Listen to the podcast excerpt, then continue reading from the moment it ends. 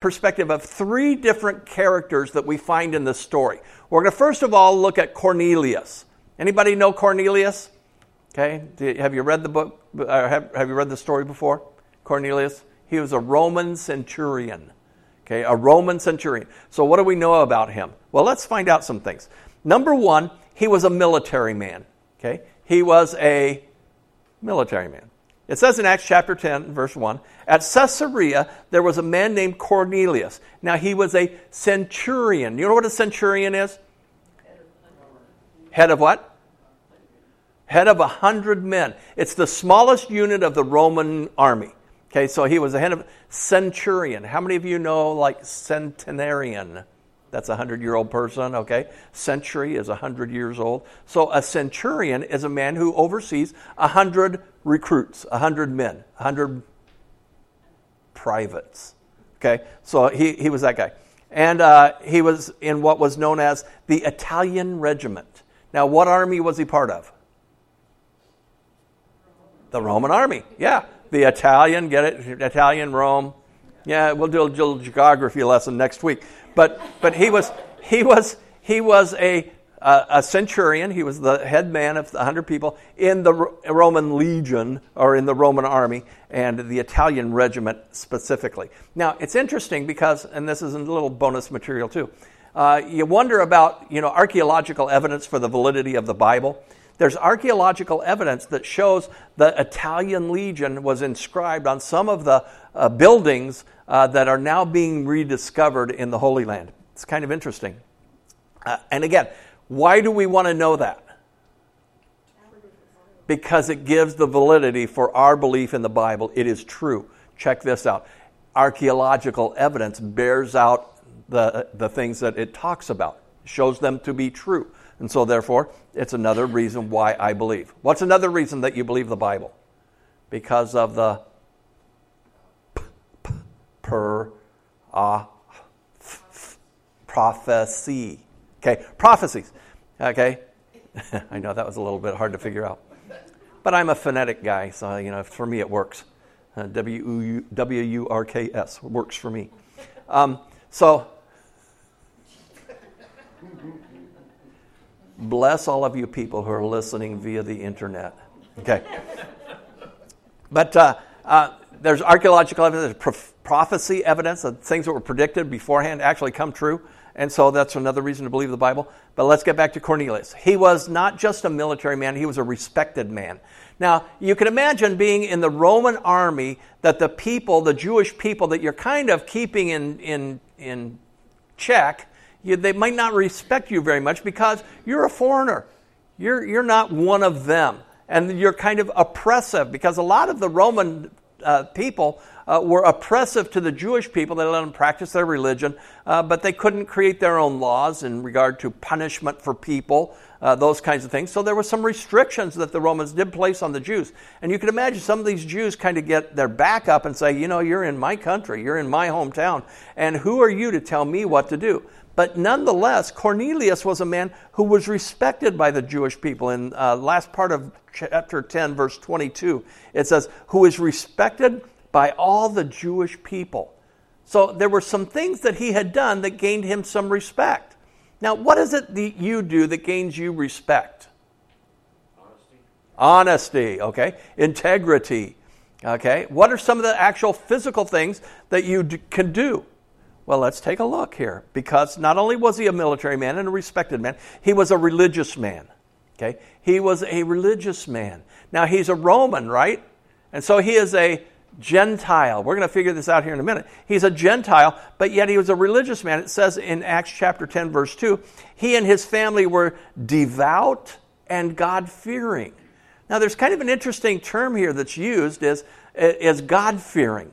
There were some people that were Jewish Okay, they were born Jewish, raised Jewish, they were Jewish. There were some people that were Gentiles that admired the way of the Jewish people. And they admired the, the, the practices of the Jewish people. They admired the integrity. They admired the character of the Jewish people. And so they were drawn to that. And what caused the Jewish people to be the way they were was because of their faith in God.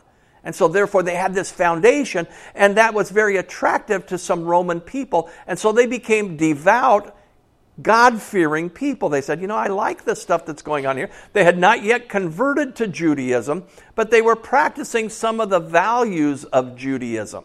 And so they were kind of God fearing. They recognized that the God of the, of the Jewish people was the one that guided them and gave them this special something that was attractive.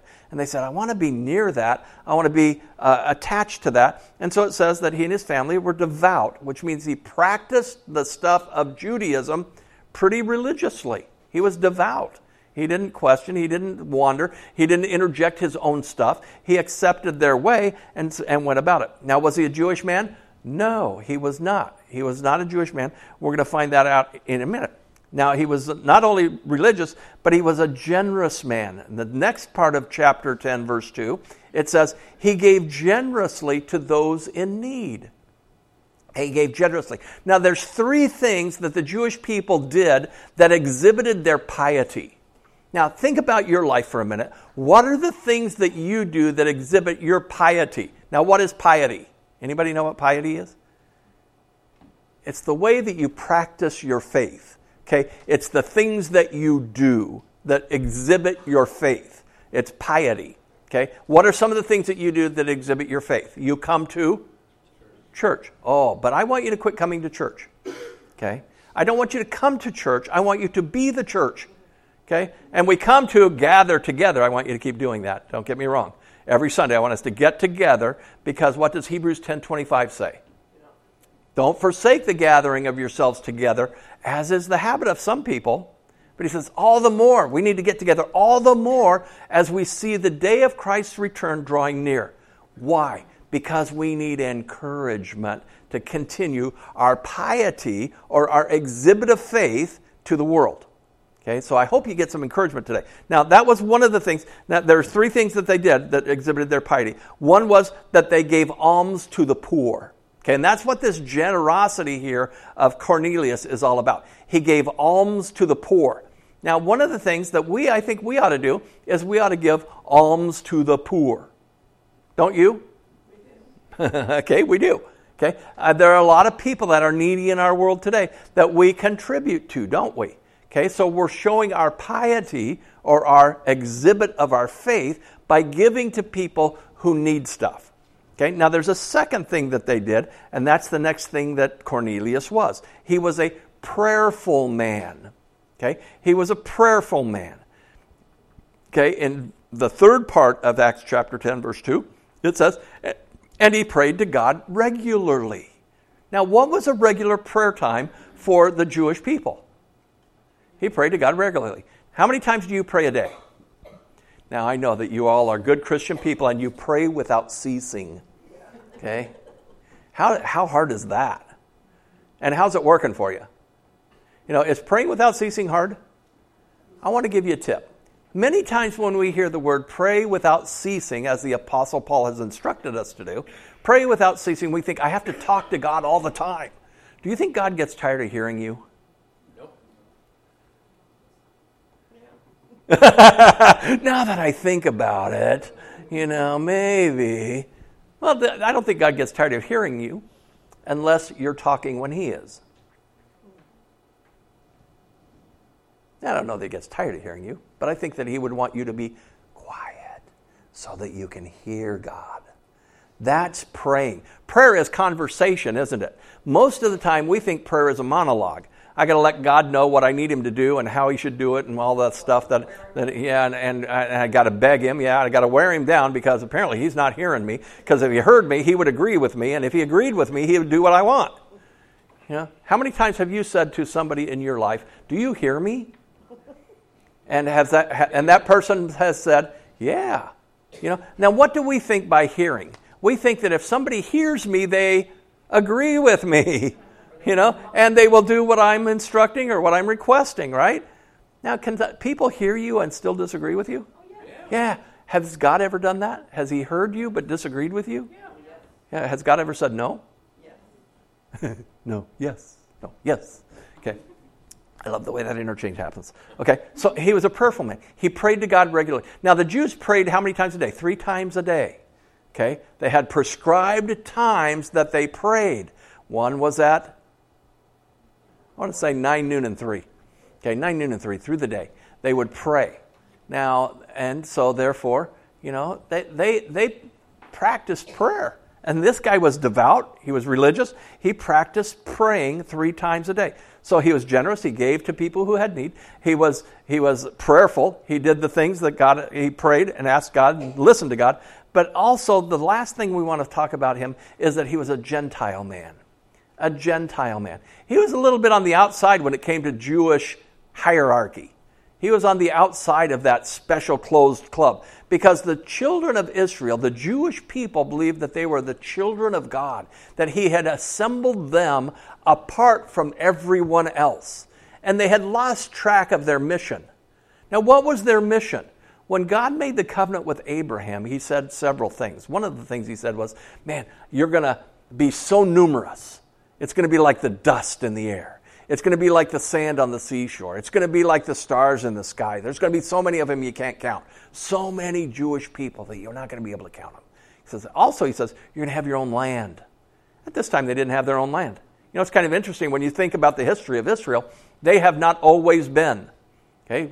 But for Abraham, there was no Israel. Actually, before uh, the 12 tribes, there was no Israel. You know, there was this beginning point where Abraham, Isaac, and Jacob the chosen ones the, through whom the promise was given are going to build this great nation. Okay? Jacob has some sons, right?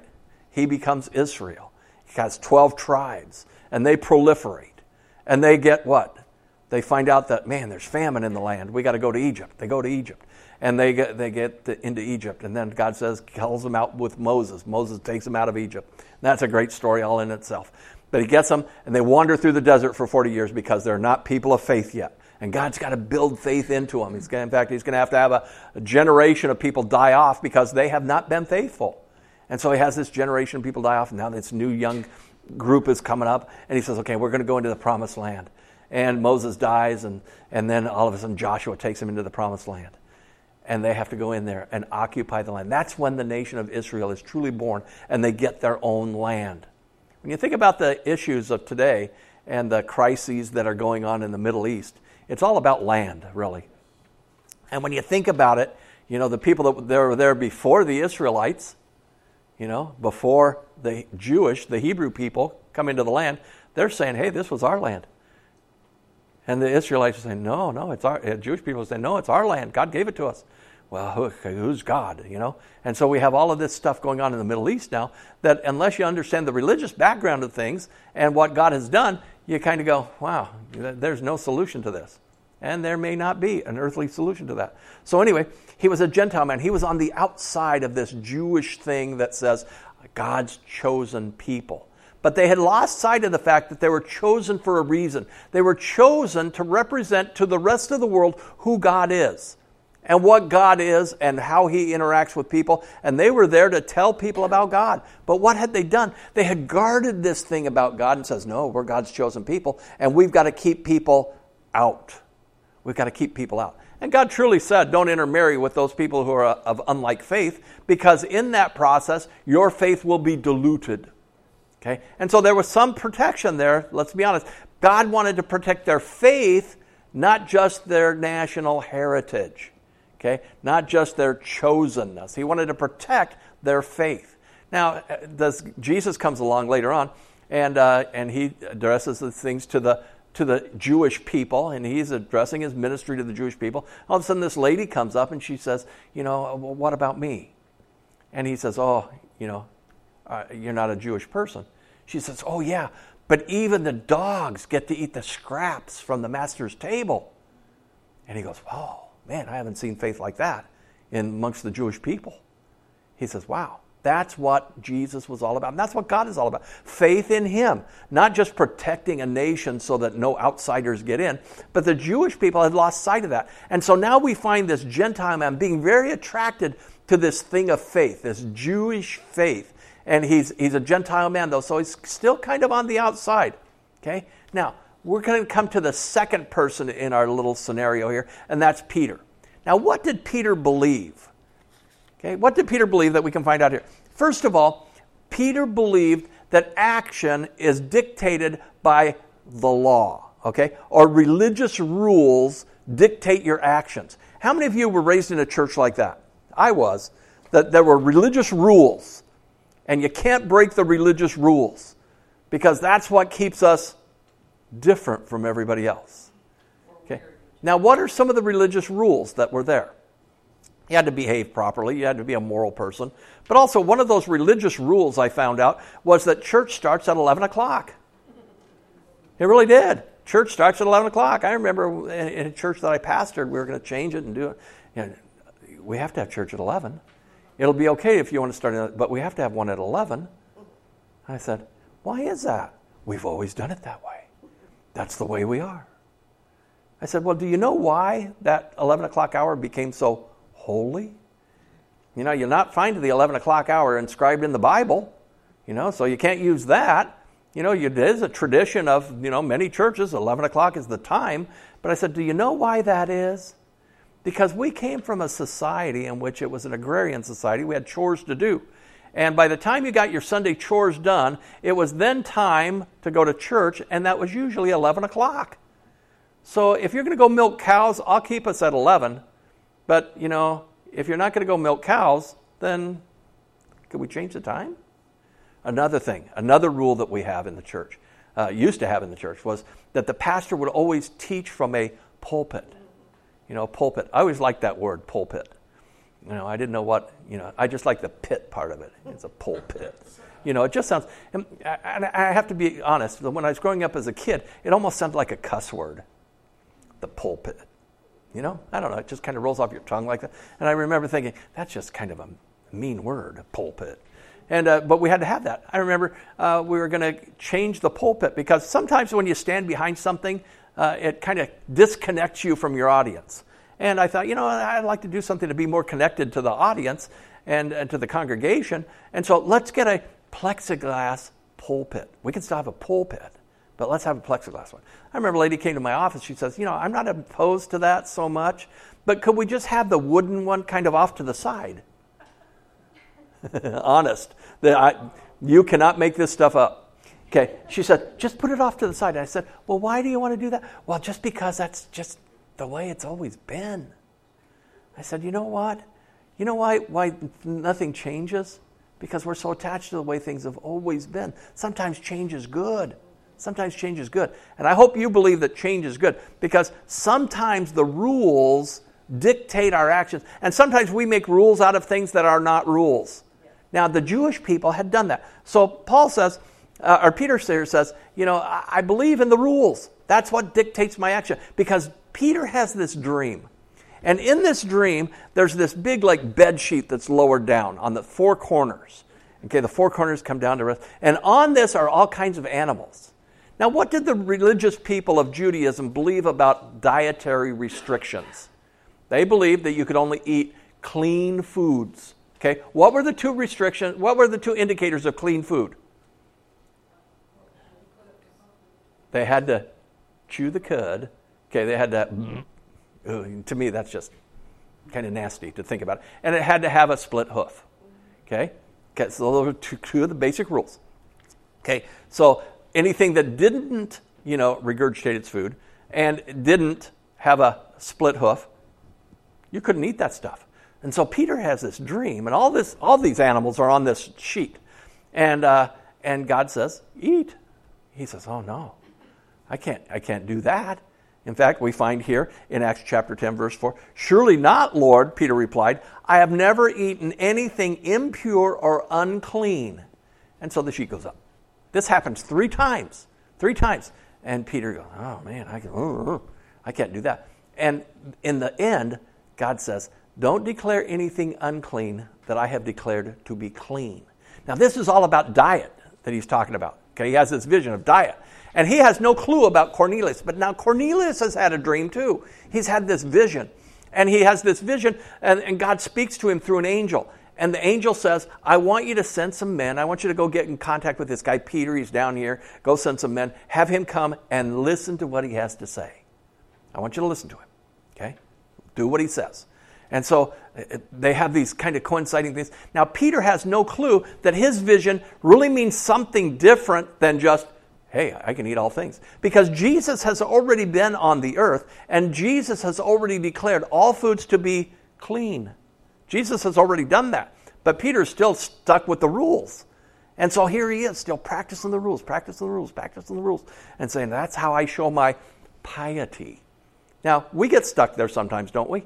We get stuck exhibiting our display of faith based on rules rather than something that Peter's going to learn here real quick. So, he first of all, he says, religious rules dictate my action. Okay? The second thing that he believed was that the Holy Spirit can be trusted. Okay, the Holy Spirit can be trusted. Notice what happens in verses 19 through 20. While Peter was still thinking about the vision, the Spirit said to him, Simon, three men are looking for you. So get up and go downstairs. Do not hesitate to go with them, for I have sent them. Now, these guys are at Peter's house in response to Cornelius's vision that says, hey, get in touch with this guy, Peter. So, so Cornelius takes, he gets two of his servants and one of his guardsmen, a fellow soldiers, who was also devout. He says, You guys go get this guy, bring him back to me. I need to hear what he has to say because God's speaking to him. Now, um, so Cornelius sends his guys, and what, what did Peter say? Peter could have said, I'm not going to Cornelius, he's a Gentile. What do we have? And one of the rules for Judaism also was that you couldn't eat with Gentiles. Why couldn't you eat with Gentiles? Because they might cook their food with something that you can't eat. My son has a, a Jewish friend, just a dynamite guy. And uh, he comes to our house for dinner sometimes. And we have to be really careful about how we prepare the food. Because, you know, you can't eat something that's cooked in its mother's milk. So, how do you know if that, that homogenized milk that you're pouring out and you might cook gravy or something with, uh, how do you know if it wasn't the mother's milk that, of the beef that you're kind of crumbling up to put in the gravy. You don't know that. You don't know if it's related or not, so therefore you can't eat it. And I'm thinking, man, I could never be Jewish, you know, because that was just that's just too hard. Uh, I'm I'm a, I'm on the seafood diet. You know, you seafood, you eat it, and it's not it's not that hard for me. But you know, when when Harrison comes over, that's you know we do that stuff for him because we we love the guy. And so um, that's what Peter said. You know, I can't eat with these guys, so I'm not going to go to their house. You couldn't, you know, you didn't go in there because there was just stuff that could could mess you up, could make you unclean. And so therefore they didn't do that. And so here the Holy Spirit says to Peter, I want you to go to Cornelius' house. These three men down there, I have sent them. Oh, now, now, so Peter here is in a quandary. Have you ever been in a quandary where you think God wants you to do something, but you think, boy, that violates one of the rules that I have. You know, I think God wants me to do it, but it violates the rules. Oh man, I'm in a quandary. So that's where Peter finds himself. So what does he choose? Does he choose the rules? Or does he choose the Holy Spirit of God? Because it says here, Peter was still thinking about the vision. And the Spirit said to him, okay, and the Spirit is capital S. The Holy Spirit of God said to him, Simon, three men are looking for you. Go down, uh, go, get up and go downstairs. Don't hesitate to go with them because he, God knew that he would hesitate to go with them because they're Gentile people. I can't be touched by that stuff. And so, what does Peter decide? He decides he's going to trust the Holy Spirit of God rather than the rules. And so, Peter's having this transformation of thought. Now, as we come to go over the rules, as we come to breaking out of breaking barriers down, we have to think am I going to trust my rules, which have kind of governed my life, or am I going to trust the Holy Spirit of God? And Peter very wisely chooses to trust the Holy Spirit of God. Now, he goes with them, and as soon as Peter enters the room where Cornelius is, what does Cornelius do? He bows down. Okay? He almost worships him. And I find, you know, Peter is just a very cool guy. He says, Oh, no, don't do that. Holy cow, who do you think I am? You know, don't do that. However, you know, and, and, and Peter does this several times in his, in his journey, and Paul does the same thing. You know, I'm not, don't do that. Don't worship me as a God. You know, don't do that. And so he tells him to get up. Now, it's interesting because if, if you come from Catholic background, Peter is a very revered man in the faith. Very revered. In fact, in St. Peter's Basilica, there's a statue of him. And when people, Catholic people, go to St. Peter's Basilica, they kneel down and they kiss the toe of the statue. Now, I wonder, that's the same Peter that told Cornelius, don't do that. I wonder what Peter would really do if he was at St. Peter's Basilica and he found people kneeling down and kissing his toe. He'd probably say, Whoa, wait a minute. That's probably, I think he would have the same attitude that he has here with Cornelius. And I find it kind of interesting. Uh, and I think he would stop that. So the point is that the Holy Spirit can be trusted, is now what Peter believes. He comes to believe that. The third thing is that he comes to say, okay, now not only can he be trusted, but now the Holy Spirit dictates my actions. It came from, okay, my rules dictate my action, to, okay, I need to learn to trust the Holy Spirit of God. Because remember, the Holy Spirit of God has not been around in the lives of believers all that long. They're getting kind of used to this thing. And now he says he can be trusted. Therefore, the Holy Spirit of God will now dictate my actions. I hope that that's the place you get to real fast.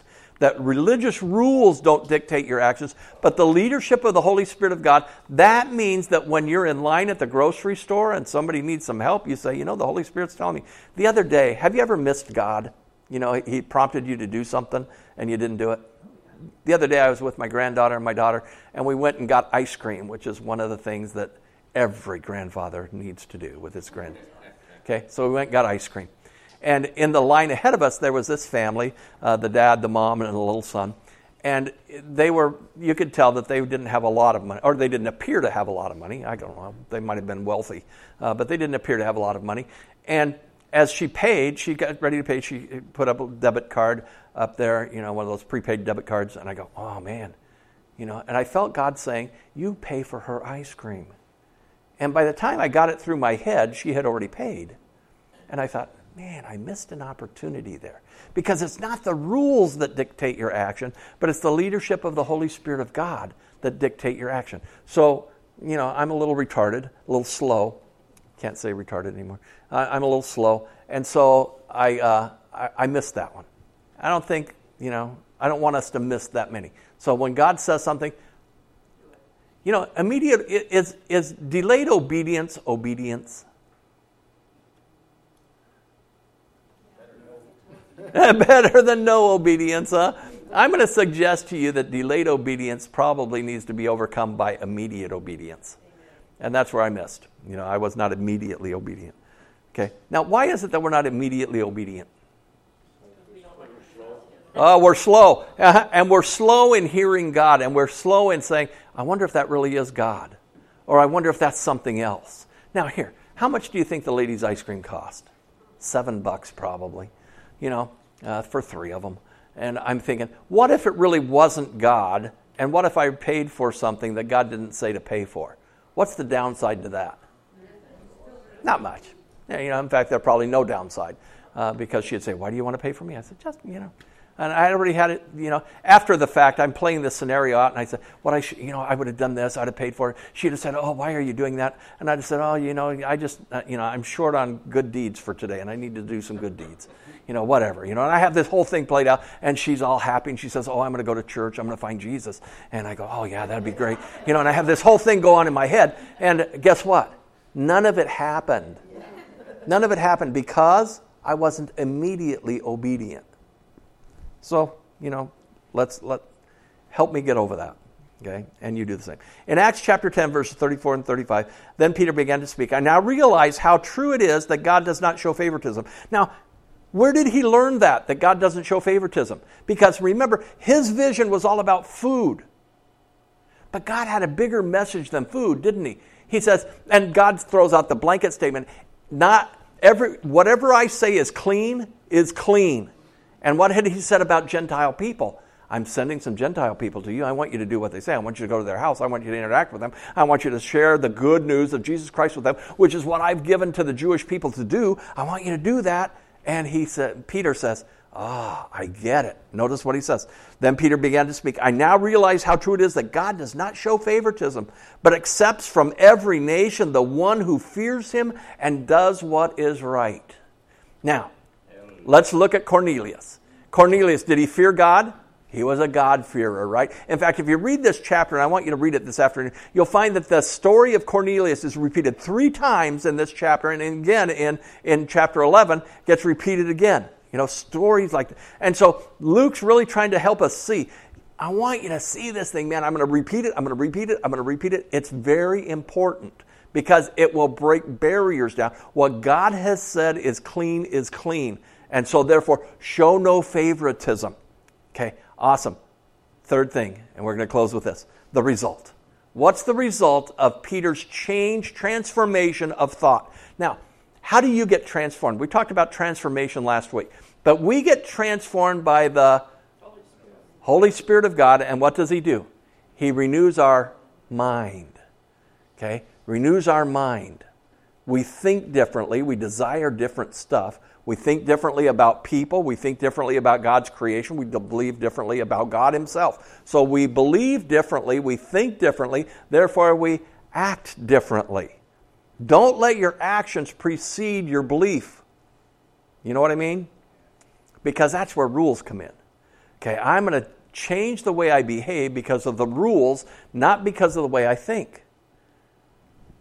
And I use this all the time. What do we typically think of people who have bad things happen to them? Well, they deserve it. You know, they made some bad choices in life. They got whatever. They got hung up on some bad behavior, some bad habits, some bad dependencies, and they get what they deserve. Well, let me ask you do you want to get what you deserve? No. no, we don't. We don't want to get what we deserve, but we want other people, you know, we say, well, they get what they deserve. So, what do I need to change? I need to change the way I see other people. Jesus is coming into Jerusalem in Matthew chapter 9. And he gets there and he weeps when he looks at Jerusalem. Why does he weep? Because he has compassion for the people. Okay? They are they're being led by their thoughts that are ungodly. Okay? They're being led by the thoughts of the evil one. Okay? By the world. And he says, Man, that's a bad deal. So I grieve for that. They're, and then he ends up saying, you know, they're, they're, they're lost. They are like sheep without a shepherd. And that bugs Jesus. And so, what's, what's the thought? What's the remedy? The remedy is that people get a shepherd. Show them the way. And can you be a shepherd? Absolutely, you can. But first, we have to change the way we think. And we have to change. People don't, you know, they shouldn't, well, should they get what they deserve? Yeah. I'm not, yeah. I want you to say no. Because what, is, what does God want? What does God value most? Sacrifice or mercy? Mercy. God desires mercy above sacrifice. And so if we don't have merciful hearts, and what's a merciful heart? Mercy says, you sh- I don't want you to get the bad stuff that you deserve. Okay? I don't want you to get the bad stuff that you deserve. I want you to get what you need to overcome the bad stuff in your life. That's what mercy is. And so God wants us to have mercy foremost in our minds, not this thought that says, you get what you deserve. Have a transformation of thought. And the only way you can do that is to be a student of the Word of God. And I'm not saying you have to do all the in depth study, but you have to read the thing every day. You have to let that change the way you think. I was on the phone the other day with a, with a friend of mine and he says, Man, I've got these things going on and I'm scared and blah, blah, blah. I said, Well, who do you trust? What do you, what do you believe and who do you trust? Well, I trust God. I said, Well, do you? You know, what has he said about these situations? I don't know. What do you think he said? I said, I don't know. Because it's not my problem. God speaks to the one who has the problem. So listen to God. And why do we not want to listen to God? Because most of the time we don't know how to hear his voice. Because we haven't heard it often enough you know, you hear Pastor Mike preach and you hear teachers and you do all this stuff. But boy, practicing the presence of God and hearing Him is a whole new realm for most Christians. You hear God by tuning into His voice. How do you know what His voice is? You read the Word of God. That's the voice of God. And so you get used to hearing that. You find out what He values, you find out what He counts important, you find out all of that stuff. And then when you're in the world, you say, oh, you know what? God is most concerned about the redemption of people.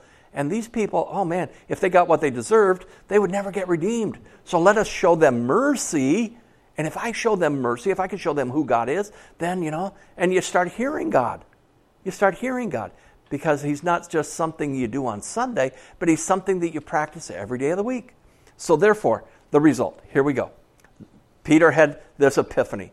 Okay, used to trust the rules. He knew that he could trust the Holy Spirit of God. And now he says, okay, the Holy Spirit dictates my actions. And so what's the result of that? Well, in chapter 10, verses 43 through 44, we find that belief comes to Cornelius and his household. Now, Cornelius, he's a God fearing man, right? So he invited all of his family to come and hear what Peter had to say. He said, Man, come on, family, let's get in here because this is important. This is from God, and it's important for you to hear it. It's important for you to hear. That's why when we have young kids at home, we want them to come to church with us, don't we? Because it's important for us as a family. So many people say, you know, well, I don't want to dictate to my kids what they have to believe. Well, gee, you know, what if your kid believes that he shouldn't go to school tomorrow? Oh, yeah, let's give him that freedom.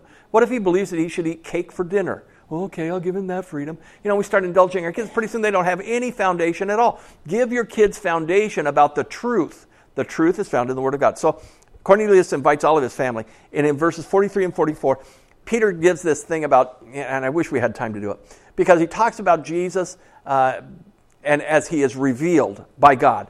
And he gets to the bottom of it in verse 43, and he says, All the prophets testify, testify about him that everyone who believes in him receives forgiveness of sins through his name.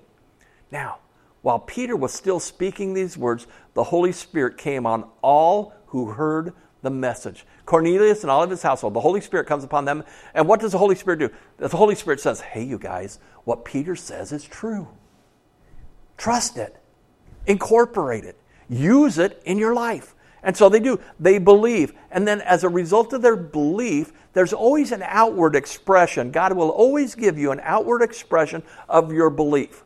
And so now we find that not only do they believe, but baptism is the result. These people are baptized.